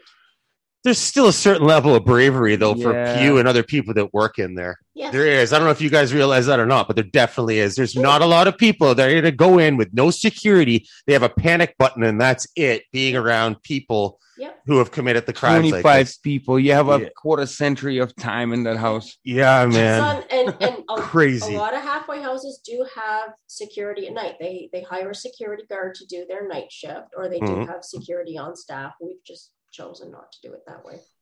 I mean, to be fair, if you're the type of person to be that concerned about that, you're not going You to be the be person working. working, at, That's that, true. at the halfway house. So Yeah. that is yeah, crazy. but still, right? You're if, if you're a police officer, you don't wear a vest expecting to get shot at.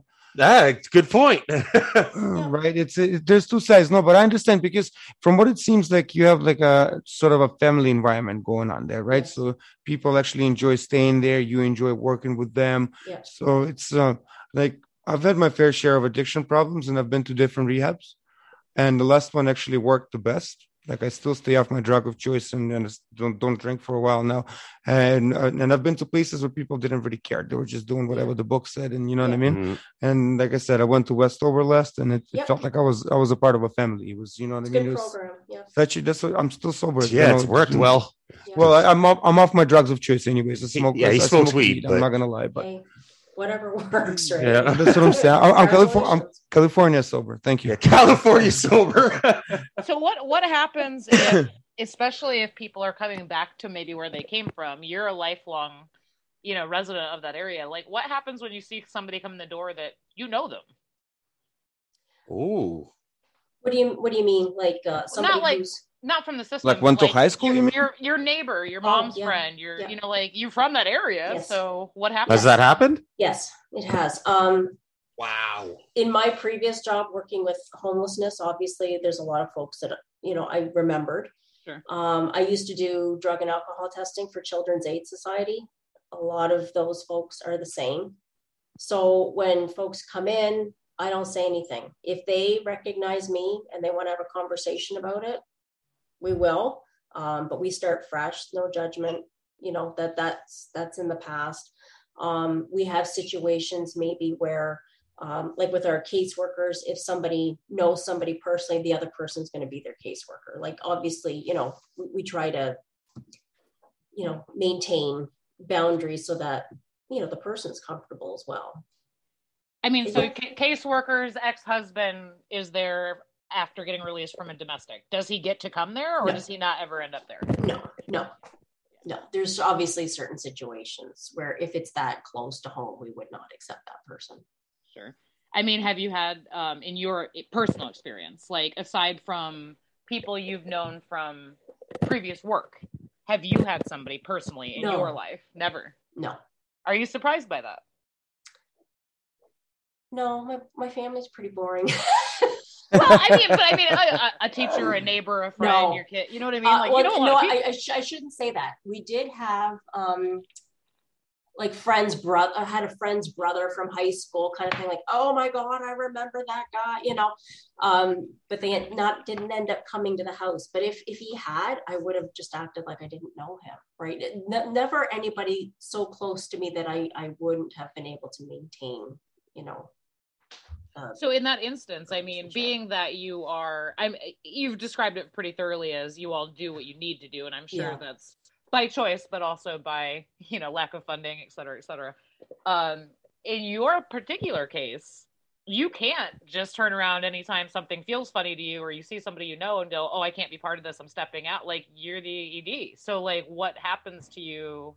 If you really did have a situation where you can't tell everybody that you might know or you ran into in the past that they can't come there, like what do you do? no no and and again like we might have um you know maybe somebody we went to high school with um we've had it where it was like somebody's son was friends with this person again that it's distant enough that um it it you know it it was okay. We were still able to manage you know to to manage that situation. Obviously if somebody's son or somebody's ex-spouse um, we wouldn't we wouldn't take that person because it, it's just a conflict of interest right? It's we couldn't handle they, they would go to a different halfway house.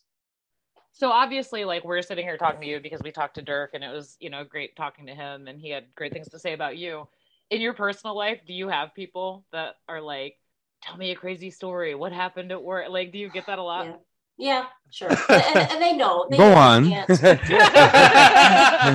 they know that I can't obviously give specifics, but I'm also proud of what we do and I love talking about what I get to do on a daily basis. So, you know, I, I never um, shy away from it, but at the same time, obviously, I, you know, I have to be careful with what I say and I, I would never want to give out details that would identify somebody. Certainly. But yeah, oh, people always want to hear like, oh my God, you have like the coolest job or oh my God, you have such a crazy job. Like, have you ever had I mean- this and what about this? You know? right well i mean it's it's fascinating really i mean my i have a family member whose son was what a warden at a prison that charles Yeah. manson was at Oh my right God. and See, so yeah, Oh, to me. I'm like, oh my God. that's so right right but it- it's such a high profile case right that like there is Yeah. no privacy there is no expectation of privacy yeah. um but that also leads me i'm curious you know in your case i would think, and I guess this is my question, that a lot of the privacy type issues are more internal guidelines and Mhm. regulations. I mean, it's not a healthcare facility, it's not a lawyer client privilege, privilege, Yes. privilege, it's not jail. So, like, is that all internal regulation or? yes like obviously I, I can't speak about you know anybody I, I never give out names i never talk about specific you know treatment plans we certainly don't divulge you know previous convictions and, and what happened during a crime all of us are are cleared um, we all have security clearances to be able to even have access to that information Mm. um, and again like the staff that I get to work with on a daily basis, we have each other to talk about that stuff with. So when something goes down and we can't believe what just happened, that's when we all get together, be like, "Oh my god, like I can't believe this," or "Oh my, remember so and so," or "What about this?" Like we get to do that with each other, so I don't have the need to to do that with friends and family. I'm coming to your cookout. I I mean, do, you- do you have, uh, and again, like as evidenced earlier by my being like, who the hell are you guys talking? Like, I had never, I've never heard of Dirk. Like, I don't know what the hell you guys are talking about. Right. So, have you had yourself in the position of a high enough profile case that just was in the media that people, whether you want to talk about it or not, know that so and so is in your facility? Yeah, And there's never like a media circus surrounding that? no, no, we keep a very low profile. Mm. Um, and and fortunately, the the local media here, they if somebody's you know takes off from the halfway house, they'll usually just say you know somebody went you know UAL. They they never mention the halfway house. A lot of people don't even know we exist. Um, we've had again like our neighbor's a school. Like how cool is that? We have a grade school right next to us. of people who killed somebody, right? we, we are a very good neighbor. We are a very good neighbor. We're a very good community partner. Is the media I'm just overall different with that kind of? I mean, I don't. I would have no way of knowing, but I mean, is it sensationalized when you have a serial killer? Is it as like frenetic as it is down here? We, well, for us, we don't typically take high profile cases. We're, we're very careful with, you know, who we choose to have. I mean, the media, like, But in the media, with we, in Canada, I mean, we don't normally see when we have a case like that, a serial killer, like that, Sure. that Bruce McArthur or whatever that oh yeah, There was a yeah, guy in yeah. Toronto that you know killed all these people. We had a guy in our house that was his cellmate, and we're like asking him, "What's he like?" What did he tell you?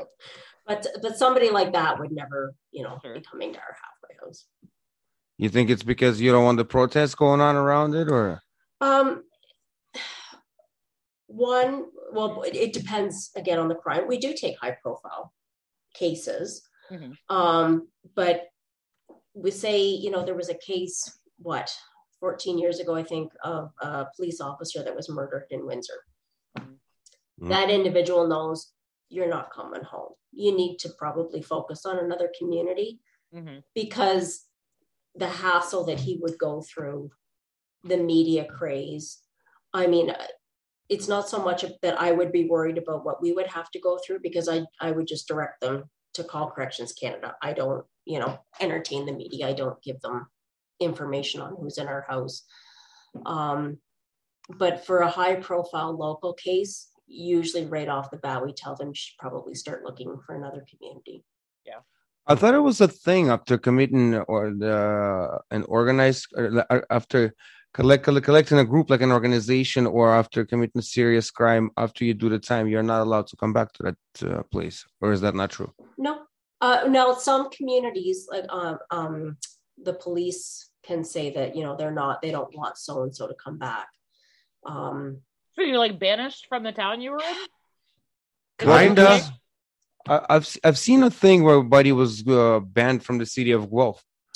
There, different parole offices like we we have had individuals where it wasn't high profile in our area, but it was in their hometown, and the local parole office refuses to supervise them. So essentially, they they can't go back there because they're not willing to to supervise them. Some shit. That's some Shakespeare shit right there. I Banished. Yeah, Do you agree with that, Catherine? That they should have the parole office should have that option? No, not so much. um it's their home community like i, I mean everybody you know and i don't I, but I even, w- wouldn't that mean that it's easier to jump right back into it? we have we have dealers all the time coming back and jumping right back into it. Right? That's What's another. That's another thing I was gonna ask. How many people fake it to a point where they make it to you guys, where he's allowed outside and this and that, and start doing right the same we thing? don't, we've had people last less than 24 hours in our house Yeah. before they were pulled. I mean, Oh Holy fuck. shit! and, and I'm sorry, like I, I tell these guys all the time, you're not slick. You think you are, but you- I mean, there's a reason why you're in the halfway house. Okay, Yeah. you got caught. You're not as smart as you uh-huh. think you are. We I can mean, say- and then you having such an experience of having going through so many people and, try and tried so many can times, right? half the time they sign out to go someplace right and you see him turn left. Well, that wasn't too bright now, was it? You, know, you already know you're going someplace you're not supposed to. You might just happen to have to go for a coffee right now and go left to see what you're up to. Okay, I'm, I'm kind of kidding, and I'm also definitely not kidding. Um, do you have kids, Catherine? I do. I have one daughter. Do you or do you not experience daily parallels? Um, I did not want children for a long time because of the work that I did. Mhm. Um, I so I I do. I have. I consider myself having two chil- children at home. I'm married and I have a five year old. So I have two children at home and I got 25 That's work. what I'm saying. Like you have to. there has to 25 be at those- work. right. Like you have to go home sometimes and be like, "Do you know that I just saw you?" Oh Jesus! I I just did this all On day. a, on a daily basis, it is don't feed the dog. Pick up after yourself. Flush the damn toilet. Like, I mean, it, it is. It's ridiculous stuff that we, you know, and I'm glad that those are our biggest, like, we always joke that the house meeting is the same issues. Pick up after yourself, do your chore. You know, it, I'm glad those are the issues that are coming up at a house meeting and not, Yeah. oh, well, we found three weapons and somebody Sure, overdosed yeah, yeah. on fentanyl. Yeah. I mean, Right, right. Take it with a grain of salt, but yes, it's That's you know, a lot of parallels. how how do you like see i can finish work come home and watch law and order to decompress what the hell do you do what do you do to take yourself away from work completely Um, music is huge. Oh, yeah? yeah playing music or listening Listening. I, Listen. I I love music. I love Huh. watching music stuff on TV. Um, but I, but I still love the crime documentaries, the law shows. Like I'm still right into that stuff. I Back at it. Go home and go back at it. I don't Yeah. feel the need to detach from it because I enjoy what I do. I'm one of those very fortunate people that gets to wake up every day and and do what they want to do every day. So it's How long are your weeks? 60, 80 hours? no, no, we are No? very big on making sure like you got to have that work life balance. We do uh, you know, 40 hour work week.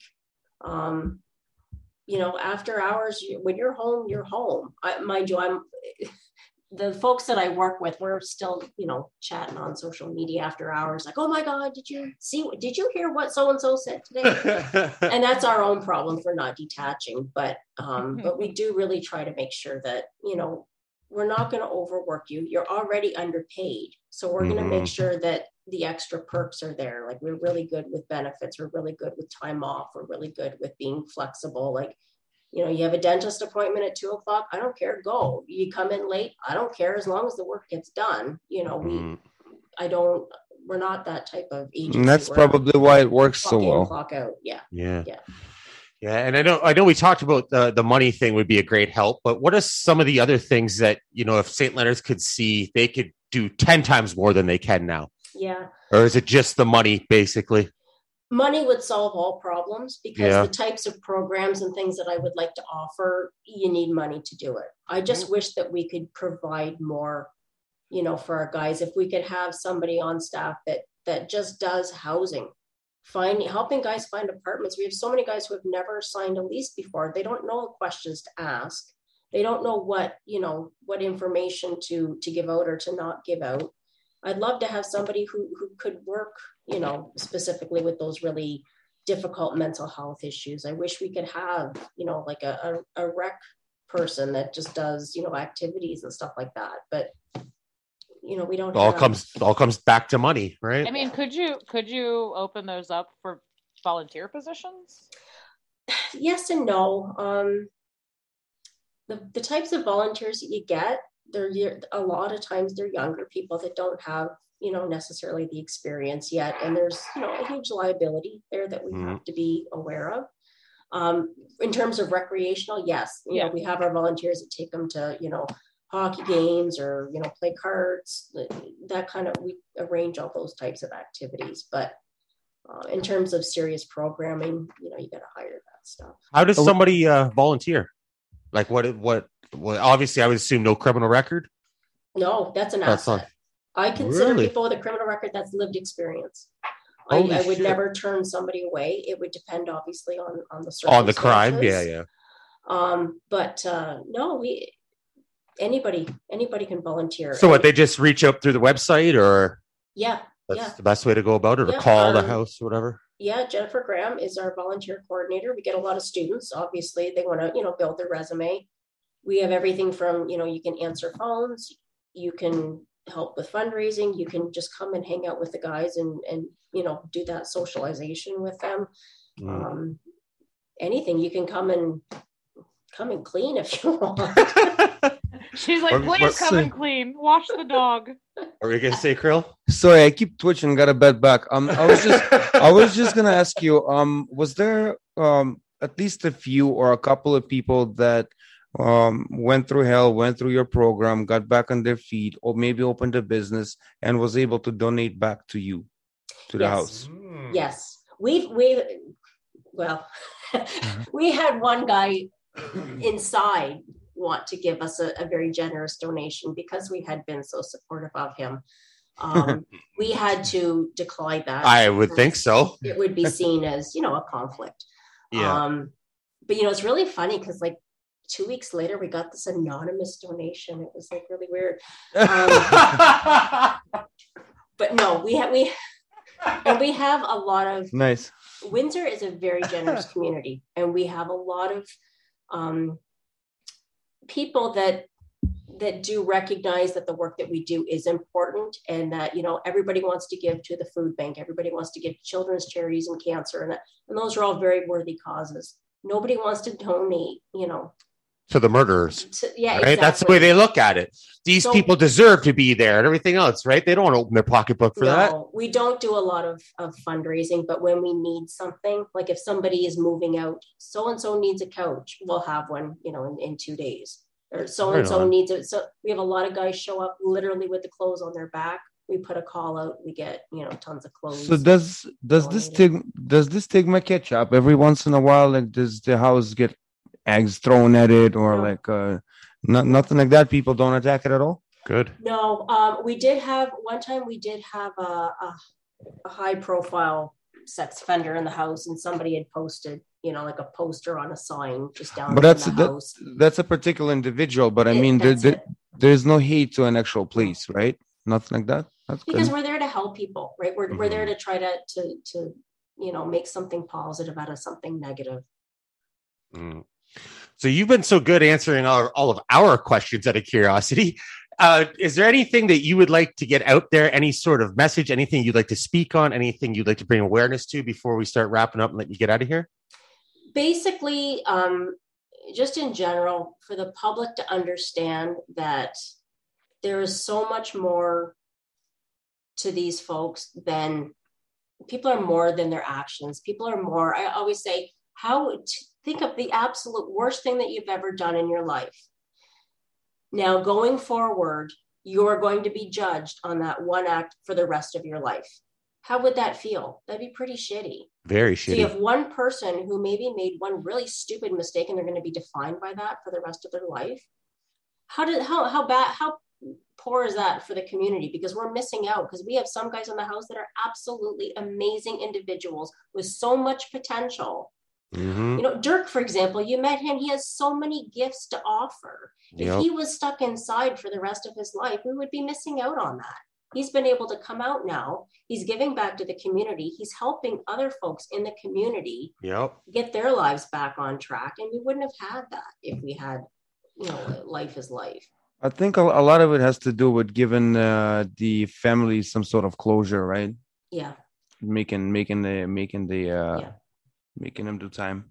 Mm. I, I- I just I, I encourage people to again, you know, realize that there's more to stories. The media is going to go with the big headlines and try to, you know, report the most salacious details. Usually it's not what really happened. Um, give folks a chance. And if you don't want to give them a chance, mind your business. Get on Mm. with it. Don't don't be so negative and try to bring everybody down and criticize what agencies are trying to do to make the world a better place. You know, That's a it- thing nowadays. Everybody wants to tell everybody what to do. So wait, before you do go, Catherine, Miss, yes. I like crime. I don't like crime. What is your? What do you find? What is your like number one documentary or fascinating case that you're just like? I will always talk about this if somebody brings it up. Mm. What do you mean, entertainment wise, Amy? Yeah, yeah. Peer, like for me, like it as it applies to the fact that I keep mentioning how not Canadian I am. I didn't even. I had never even heard of. You talk about Netflix. Don't fuck with cats until oh. Jason. Oh, oh, Right, and so I, right, so I was watching it, and in, in addition to the fact that a little, during that time I lived in northern Indiana, like my proximity to Canadian news and things was much stronger than it is now where I live. But I that was a global fucking Mhm. manhunt, and I had never Mhm. even heard of it. So for like a year after I watched that, I was like, Jason, what did you do to me? Like I Google this shit every day. I can't believe I never heard of it. Like, what is your thing? One one thing that the the guys inside have told me, um, the movie Shawshank Redemption is probably one of the more accurate Mm. movies for Mhm. things Really? that go on. Yeah. Hmm. Um, one That's, of the that's terrible, by the way. I enjoyed it, but No, that's terrible news. oh, okay. Oh. I see what you're. I see what you're saying. I see what you're saying. I'm saying, really, was it that bad? no No. shit. One movie that was was um quite pivotal for me was Dead Man Walking. That made Mm. me really challenge my beliefs on something. Um, because I was quite young then, you know, just starting out in school and talking about capital punishment. And each time I watch that movie, I have a different take on how I feel about it. Um, but there's a lot of really good documentaries out now. Um, Conviction is one that was came out quite recently about females, uh, Mm. women inside. Mhm. Um, so there's a lot of, uh, you know, and the, the correctional system for women is is pretty amazing in Canada because they don't have these, you know, maximum security places. They're more like, um, uh, and the uh, indigenous facilities are, are healing lodges. They don't have fences. They don't have barbed wire. The women's facilities don't have, you know, fences. So sorry, the the women could be a woman could be a woman that has theft under five thousand could be doing time with somebody who did like a double murder. Um, yeah, anything more than two years um, would be at that would be at that facility. wow. Yeah. Because as far as I understand, maximum is supposed to be for aggressive and less the and less female- aggressive, right? The female institution doesn't even have maximum, medium, minimum. Well, that's what I'm saying. Facility. Is that because there's a smaller population Yeah. of female offenders? That's what I figured. People tell us all the time, you should have a house for women. Um, we have, you know, a handful of, of women on parole in Windsor, Essex County. And like, I, I couldn't keep a house open. Like, uh, because most of them get day full right to the community. They don't even go to a, a halfway house because they're Yeah. not necessarily violent. It's usually because the boyfriend got mixed up with trafficking and she's helping or she's, you know, And having like a left and right side of the house won't work, probably, right? Oh, that Can would you imagine? cause, I got Oh. enough problems. so just, so just operationally in, in the whole of Canada, like are all of these institutions um, gender specific? yes. Like even like a local regional jail, like even Uh, now, our local jail, there are two. It is uh, they have both male and female, but obviously separate wings. of the same Ooh. Federal is completely segregated. You know that you know that Canada Canadian government just give out the first uh, gender X passport. No. What? What? Yeah, What? yeah, yeah, yeah, yeah. The in BC, there's a first first person that got a passport where gender says X. Oh yes. yes. Oh So- yeah. Okay. Sorry. What- sorry. I see. see what now. what would happen to that person? Um, I was gonna say Canada. I'm, I'm really proud of um, Canada in the sense that they will house people on how they identify, not on biology. So there was um, a female Hmm. that was going to be coming to our facility who was technically biologically still male, but Mhm. living as a female within um, the institution, and this individual was actually released to the female um, institution and a female halfway house. To, biologically still male, but because she identified as female, she was placed in a female. Um, You agree with that? I do. What happens? I mean, this is getting way into the weeds on that, but like, what happens when there's someone who identifies as um, what like non-binary, like they don't choose a gender? Like, Mm-hmm. what? Where do they get funneled? Just wherever they biologically match with? Uh, well, and that's the thing. It, it's so new that I, you know, we're everybody's trying to kind of figure out what to do. Like in with our halfway house, this individual was planning on coming to us, but she identified as a female. So I, I didn't know how we were going to navigate that because we have double occupancy rooms. We have one bathroom. We couldn't accommodate her. Mhm. So she ended up going to a, a female based halfway house. Um, but I was on the um, advisory board at our local provincial jail, and there was an individual who um, was clearly living as a male, biologically male, but referred to herself as female. So they were really struggling with where to put this person. And she was in a cell by herself in segregation hmm. Oh, because they didn't know where to, to place her because she she looked and you know still had the biology of a male but the women weren't comfortable having this person in their area because to them she was still living as a male and appeared as a male and that was Mhm. obviously very triggering for a lot of these women that have you know horrific histories of abuse and sexual abuse and Yeah, so I was just gonna say, any woman that's ever been abused by a man, Yeah. I can see right away why they'd have concern with that. Just because you wear a dress and you call yourself by a female name, Yeah. you're still, especially with a bigger guy. Like someone, I'm six foot four, like 270 pounds. If I'm, my name's Crystal now, no no woman's gonna be around me, right? Like they've been it's abused before. Crystal meth.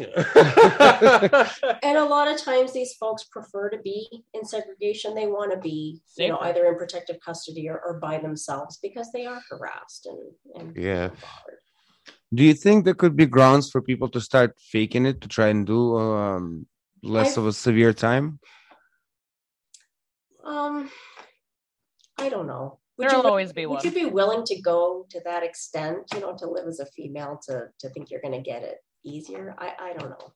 The odds of that happening i think are are pretty slim. Yeah, it would take just- a unique individual to do some shit like that. well, I'm and- just you know, as- I've, had, I've had you know people when i was on the board at, at the local jail well what if so and so's girlfriend's in there and you know he's going to pretend he's female to be with his girlfriend well i think we're going to see through that you know yeah. Coming soon to Netflix. yeah. Yeah, I guess you can't just switch on a court date, right? yeah. yeah. Well, Catherine, this has been awesome. Is there any other things you want to get in before we let you go? Because I fear if I don't wrap this up now, we're going to keep going till 3 a.m. no um just you know if anybody's listening and and if they ever have real questions about the criminal justice system or they they want to know how it works or they have somebody going you know a son or a family member that's going through it they can always reach out for support or we can direct you to you know the right the right resource um you know and and ask questions don't judge ask questions Perfect. Well, thanks so much for your time, Catherine. I Thank can't you. tell you how much we appreciate this. Is awesome. I'll be follow. appreciate it thank you I'll follow up with you afterwards, and uh, obviously I'll send you the links once everything's posted. yeah For Catherine Brooke, Amy Barton, Kirill Kasatskiy, I'm Jay Kelly. This is Building Downtown. We out. Peace. thank you Building. Building downtown. Building downtown. Building downtown. Hello, it is Ryan, and we could all use an extra bright spot in our day, couldn't we? Just to make up for things like sitting in traffic, doing the dishes, counting your steps, you know, all the mundane stuff. That is why I'm such a big fan of Chumba Casino. Chumba Casino has all your favorite social casino style games that you can play for free anytime, anywhere with daily bonuses. That should brighten your day a little. Actually, a lot. So sign up now at chumbacasino.com. That's chumbacasino.com. No purchase necessary. Group. Void were prohibited by law. See terms and conditions. 18 plus.